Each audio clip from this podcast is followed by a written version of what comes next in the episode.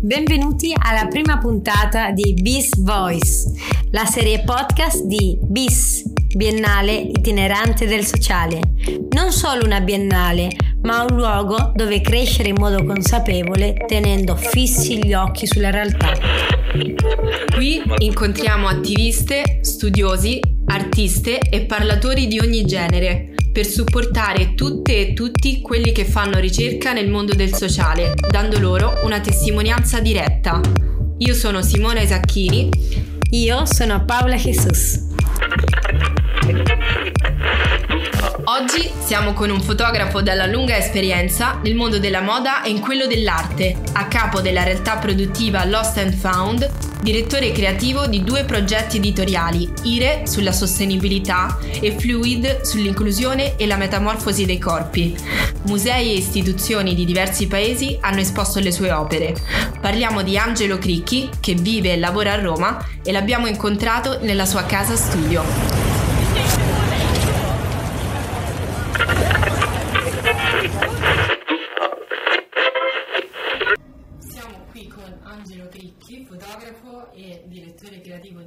Progetti editoriali, uno sulla sostenibilità e uno dell'inclusione, a parlare del sociale, il tema della nostra BIS, Biennale Itinerante del Sociale. E partiamo proprio dalla definizione di sociale. Quindi Angelo, per te che cos'è il sociale? Come lo definiresti? Il sociale mi fa venire subito vicino alla parola impegno, no?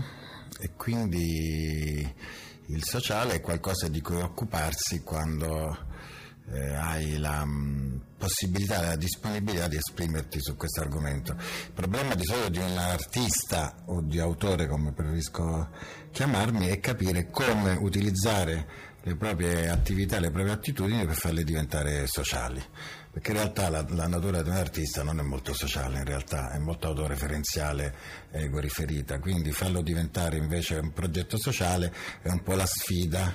Io poi vengo da una generazione che l'impegno sociale lo, insomma, lo, lo considerava automatico nella propria formazione culturale, quindi non è difficile pensare di occuparsi del sociale, il problema è come. Io ci ho messo una quarantina d'anni, poi l'ho capito, ci ho messo un po'. Bisogna farsi sedimentare le cose nel mio caso appunto ho cercato di fare la mia umile attività di autore e fotografo legato addirittura alla moda Dio ce ne scampi e farlo diventare invece un attivismo, in questo, nel caso specifico, ma te l'avevo sempre fatto, ma nel caso specifico poi ho avuto l'occasione, grazie a questa mia amica transgender, Amy Marchiondi, che mi ha proposto di questo, questo progetto editoriale che si chiama Fluid e che mandiamo avanti dal 2017, di occuparci diciamo, di corpi, di metamorfosi dei corpi mh, tramite eh, l'arte e la moda, questa è più o meno l'idea del progetto che non è solo LGBT, ma anche appunto occuparci della disabilità, occuparci del razzismo, occuparci del body positive, eh, dell'ageless, insomma, senza fare categorie, occuparci di tutto quello che non è conforme. Oggi è un po' meno strano, quando abbiamo iniziato, che non è tanti anni fa, solo un quinquennio fa, era già più, avevamo più difficoltà a essere accettati. Ora il problema invece è che lo fanno tutti e riuscire a capire come, è, come, fare l'upgrade a questo? Senti, ma appunto ci hai detto il cosa. Come lo fai? Come ti approcci a queste realtà umane? Allora, diciamo intanto che io ho un'idea abbastanza provocatoria di cosa. Ora parliamo di fotografia, che è la cosa che io conosco meglio. E, la, io credo che non esiste la fotografia se non sia la fotografia di volti cioè, per me chi fa paesaggio, per dirti, o anche chi fa so, foto subacquee, è, un, è, uno che fa un documento, non è un fotografo, perché ritengo che per, eh, per la specialità, la specifica lo specifico valore di una fotografia è quando c'è un'altra persona che reagisce. Quello è specifico, il resto, per me, ma ovviamente è un mio punto di vista, il resto è relativo. E quindi ogni fotografo di qualunque tipologia è un ritrattista fotografo valido è un ritrattista, quindi devi per forza rapportarti all'umano, cioè non puoi fare questo mestiere se non ti rapporti all'umano. Di solito la ragione principale per fare questo, questo lavoro è perché sei curioso delle persone e le vuoi vuoi incontrare. Ovviamente poi a seconda della tipologia di persone che scegli ti occupi più del, del, del, sociale o meno del sociale, però è difficile, cioè non è solo il reporter che va in, eh, in Iran a essere l'unico che si rapporta di, di sociale, no? Mm, anche uno che fa appunto ritratti di, di, di oligarchi russi si occupa del sociale. No? Certo, ma sempre prima ci hai detto um, io sono sempre un uomo occidentale, bianco, etero, abile ehm, e spesso mi capita che quando mi avvicino a queste realtà abbiano da, da dire, no? tu che cosa ne sai, perché eh, eh, questa è una provocazione, no, senso, no. Per, perché te ne occupi? Eh, è una, è una, nuova forma di razzismo, voglio difendere la mia, la mia categoria di maschio bianco occidentale, eterosessuale, anche leggermente alfa che in effetti è una categoria in estinzione osteggiata un po' da tutti, ma eh, anche uno come me si può occupare dei temi sociali, incredibile ma vero, eh, può essere offeso se vengono calpestati i diritti omosessuali, può essere offeso se vengono violate delle donne, posso essere offeso se insomma posso occuparmi anche io di diritti. Devo dire che nell'attività, cioè nel farlo, io ho sempre grandissime, mm, eh, come dire, sono molto aiutato da tutti quanti. Quando invece lo dichiaro, cioè quando invece faccio circolare il lavoro che ho fatto, spesso ho il problema, ma tu che ne sai? Ma tu non l'hai mai provato sulla tua pelle? Questo è un argomento un po' delicato che secondo me non si può dire, liquidare in quattro battute, perché è ovvio che c'è un'altra fase, è una fase diversa della, della società, è un punto di passaggio diverso in cui forse eh, vengono pagati degli errori che sono stati fatti precedentemente e noi ce li dobbiamo accollare. Cioè, non c'è niente da fare, no? Però eh, il rischio è che la parola inclusività significa proprio che tutti se ne occupano, non che un gruppo si occupa dei propri diritti e basta. Cioè, la, queste tematiche hanno successo se sono condivise da tutti. Questa sarà una, la domanda successiva. Infatti questo ci porta a ragionare, hai detto inclusività, quindi noi pensiamo anche a inclusione ed esclusione. Che cosa significa per te essere inclusi socialmente o anche esclusi socialmente? Ma io mm, anche su questo ho un'idea abbastanza provocatoria. Eh, a me può dare fastidio eh, la, mm, la, la cucina del pakistano che abita qui sotto le urla della famiglia napoletana, andiamo proprio per stereotipi, della famiglia napoletana qui accanto o la, la, la, la, signora piemontese che abita di sopra gli dà fastidio che metto la musica. Non significa che io li devo amare, significa che li devo accettare. Cioè non significa che siamo tutto un grande popolo che si ama e ci sta simpatico tutto quanto e accetta. Il problema è il rispetto de, dell'unicità degli altri che ci possono anche dare fastidio, possono anche essere. Però dobbiamo comprendere, cioè, il problema è non porsi contro, non amare tutti. Non sono favorevole all'amore universale, quindi non, non so. Quindi inclusività per me significa, poi nel caso specifico eh, del mio lavoro, significa invece fare in modo perché è importante che tutto sia è importante dare un cote di normalità. Cioè per esempio quando noi lavoriamo con la disabilità io non voglio che fare i freak per cui ci sono stati de, degli artisti che hanno fatto dei freak meravigliosi, vedete, da Diane Arbus in giù, ma io voglio che tu manco te ne accorgi che quella persona è disabile. Cioè la, la, la, il fatto che tu non ti devi proprio accorgere c'è una differenza. Io personalmente, ma io questo sono proprio fatto così, cioè a me non me ne frega niente se uno di voi tre è nero forse mi piace pure di più, ma voglio dire, non è quello il problema. Cioè, per me non esiste proprio, non è mai esistita questa problematica. Quindi mi meraviglio molto quando esiste, perché io non ce l'ho proprio di, DNA, non riesco a capirla. Quindi, diciamo, la normalizzazione è un po' l'inclusività, cioè fare in modo che non ci sia nessun, eh, nessuna anormalità nel fatto che c'è una ragazza che arriva con una sedia a rotelle qua, ma poi perché ci sarebbe stata, non lo so. Quindi io in realtà metto in atto artisticamente una cosa che per me è sempre stata naturale. Ok, andiamo con la seconda.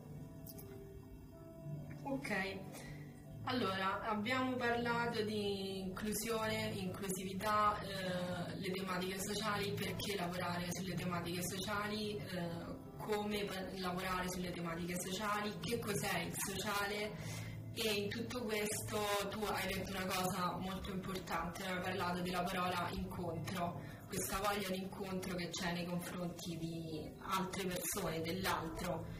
C'è stato un incontro in particolare o un progetto che per te ha fatto la differenza all'interno del tuo lungo percorso? Non me l'hai sottolineato lungo. Ehm... Ne stai bullizzando. Sì.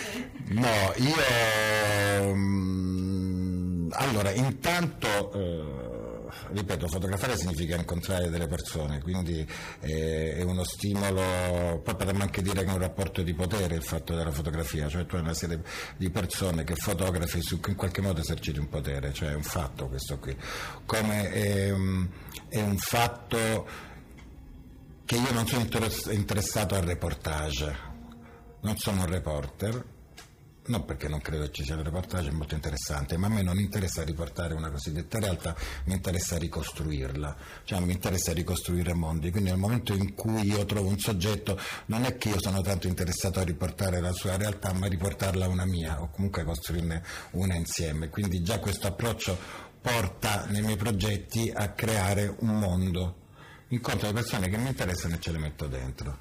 Credo che tu sapevi parlare di kimono. no, un lavoro. Un progetto in particolare, un progetto particolare che mi, ma due progetti mi hanno, eh, mi hanno, segnato. Uno una decina di anni fa che era, era su, su, due progetti al femminile, come sempre. Il primo era questa, questo progetto si chiama Gloomy Sunday, e cioè la riproposizione di 50 donne che hanno scelto la morte e, e, e quindi a, di mettere in scena le storie di alcune persone, anche letterarie, per cui c'era da Mona Butterfly che avete lì, uh, Magda Goebbels che sta lì, insomma tutta una serie di immaginario femminile che ho studiato, ho studiato eh, leggendo i diari, guardando i film, andando addirittura a, a, a, nei cimiteri a da buon meridionale a chiedergli se potevo fare la foto, se si offendevano o meno. Sono andato al primo che era Berg, era molto divertente, c'era una rosa, sono andato lì, era la mia prima foto che avevo fatto nello studio di Giuseppe Gallo e sono lì, scusa che ti dà fastidio che quel mazzo di fiori che sto facendo questa cosa. Quindi quello è stato interessante me di lavoro sul femminile per vedere quanto fosse collegato la, il femminile con la, con la morte quello è stato un progetto molto interessante per me. E poi invece c'è questo lavoro recente, che non è manco un lavoro, nel senso che non l'ho scelto, ma per, causa, per casualità, eh, stringo immagino che è lunga la storia, comunque una ragazza, una ragazza giapponese capitata per caso qua, poi mi ha lasciato, prima di andarsene via, mi ha lasciato questi quattro kimono e, ehm, e io poi ho cominciato a, a fotografare alcune amiche eh, facendole indossare nude, con, facendole scegliere uno di questi kimono e appena mettevano il kimono hanno cominciato a raccontarmi le storie della loro vita, ma senza che io glielo chiedessi. Cioè, ho cominciato a avere uno storytelling su storie molto forti e va bene, ho pensato che ho solo delle amiche squinternate, quindi era normale. Poi ho messo un po' di foto su Instagram e hanno cominciato ad arrivare totali sconosciute che volevano fare questo kimono, fino ad arrivare a 150 donne in un anno per 35.000 foto e mi sembra 200 ore di registrazione. E la cosa interessante, importante e sconvolgente per me è che almeno il 70% di queste storie riguardavano violenze subite. Questo la violenza rispetto alle donne, noi lo sappiamo benissimo, tutta la retorica, la, ma avere un confronto, poi parliamo anche in generale di donne in una situazione sociale medio, medio-alta, l'idea che ci fosse una quantità così incredibile in percentuale di violenza mi ha veramente sconvolto, devo dire. Cioè è una cosa che mi ha, che tuttora mi ha, mi ha colpito tantissimo, perché non puoi pensare al 2023 tutte, una, mi sembra una donna su tre con incontri ha subito violenza e questa è una cosa magari violenza di vario tipo eh, magari alcune hanno anche mentito però sì, sì, tra... si dovrebbe parlare della percentuale di donne che non hanno subito a me mi sembra una cosa sempre per una questione forse culturale anagrafica mi sembra una cosa terrificante questa qua voglio fare retorica che odio la retorica però c'è, una, c'è un numero insopportabile di donne quando subiscono violenza e lo subiscono in occidente in famiglie borghesi. Non che subiscono nello slum,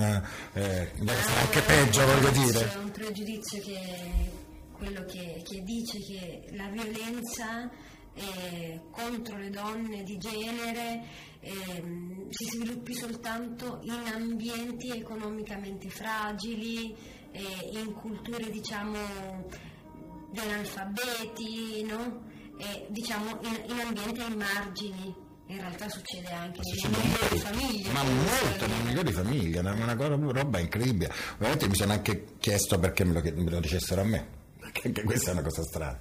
Cioè, diciamo che la cosa strana di questo lavoro era il combo tra il fatto che c'erano delle donne vestite con un kimono, e, diciamo nude o seminude, e che contemporaneamente sconosciute o poco conosciute e che avevano la, volontà di raccontarmi questa storia. Che non mi sono ancora dato una, in realtà una ragione, ed è anche un materiale che uso con parsimonia perché mi è stato molto, come dire, mi ha abbastanza toccato come, come vicenda. Ti faccio una domanda un po' imbarazzante Vai. fuori da, dai nostri appunti. Che cosa pensi di dare tu alla società? In questo particolare caso che pensi di aver dato a queste donne? Allora, se alla società è una cosa, alle donne è un'altra. Nel caso della società io non penso di dare un bel niente, penso che tutta la roba che facciamo non serve quasi a nulla, che verranno i hard disk, verranno buttati, non li leggerà più nessuno, qualcuno si è comprato una foto e i figli li venderanno al mercatino e quello che facciamo non serve a una mazza se vogliamo, però piuttosto che non fare niente è meglio fare qualcosa quindi non ho nessuna specifica rispetto all'Eterno.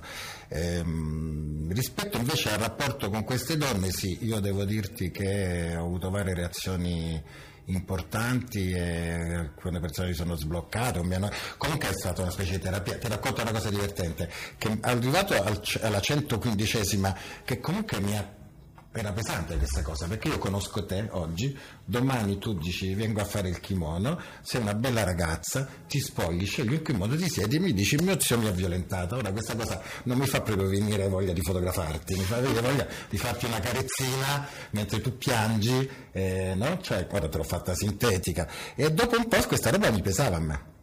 Perché poi ero obbligato a fare belle foto perché mi sembrava il giusto... Eh, la giusta moneta di scambio per l'intimità che tu mi hai concesso.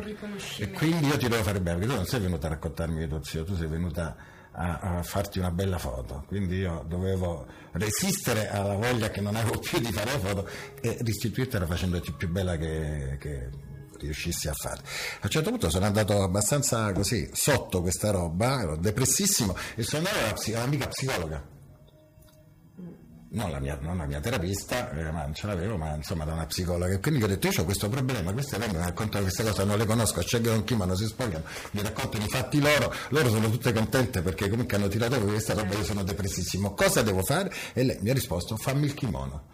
Per cui, per cui mi sono ritrovato con la psicologa qua che mi raccontava, che mi raccontava eh, delle, insomma, non dico cosa mi raccontava, però insomma era abbastanza positiva devo dire. Pure la psichiatra c'è avuto.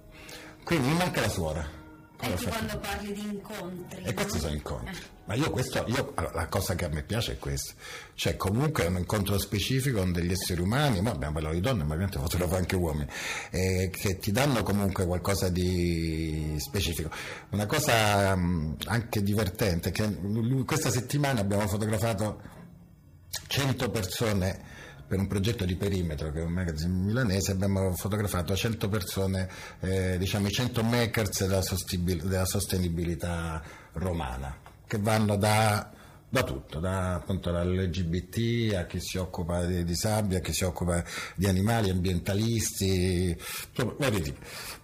E la fotografia non mente, per cui quando arrivavano questi, ritratti molto veloci perché 20 al giorno, poi miei assistenti chi di questi fosse, secondo se era onesto o no.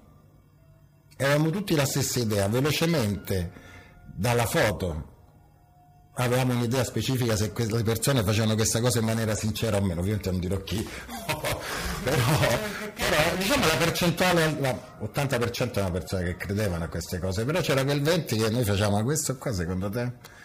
O cioè crede no, era molto divertente, per dirti che comunque la fotografia ti dà comunque la possibilità di entrare almeno per come la penso io, nell'intimità delle persone, devi leggere velocemente chi hai davanti e capire come portarlo a te, perché io faccio una bella foto solo se io riesco a portarti a, a me, no? in questo scambio che molti dicono sessuale, ma non è, è di potere, non è sessuale. Eh, cioè, può anche essere sessuale, ma comunque di base è di potere, e rispetto a questo tu hai velocemente un'idea di chi hai davanti. Dobbiamo fare delle cose bellissime da qui ai prossimi 50 anni, dove poi penso di non esserci più, però nei prossimi 50 ho intenzione di fare delle cose molto belle, magari alcune anche insieme.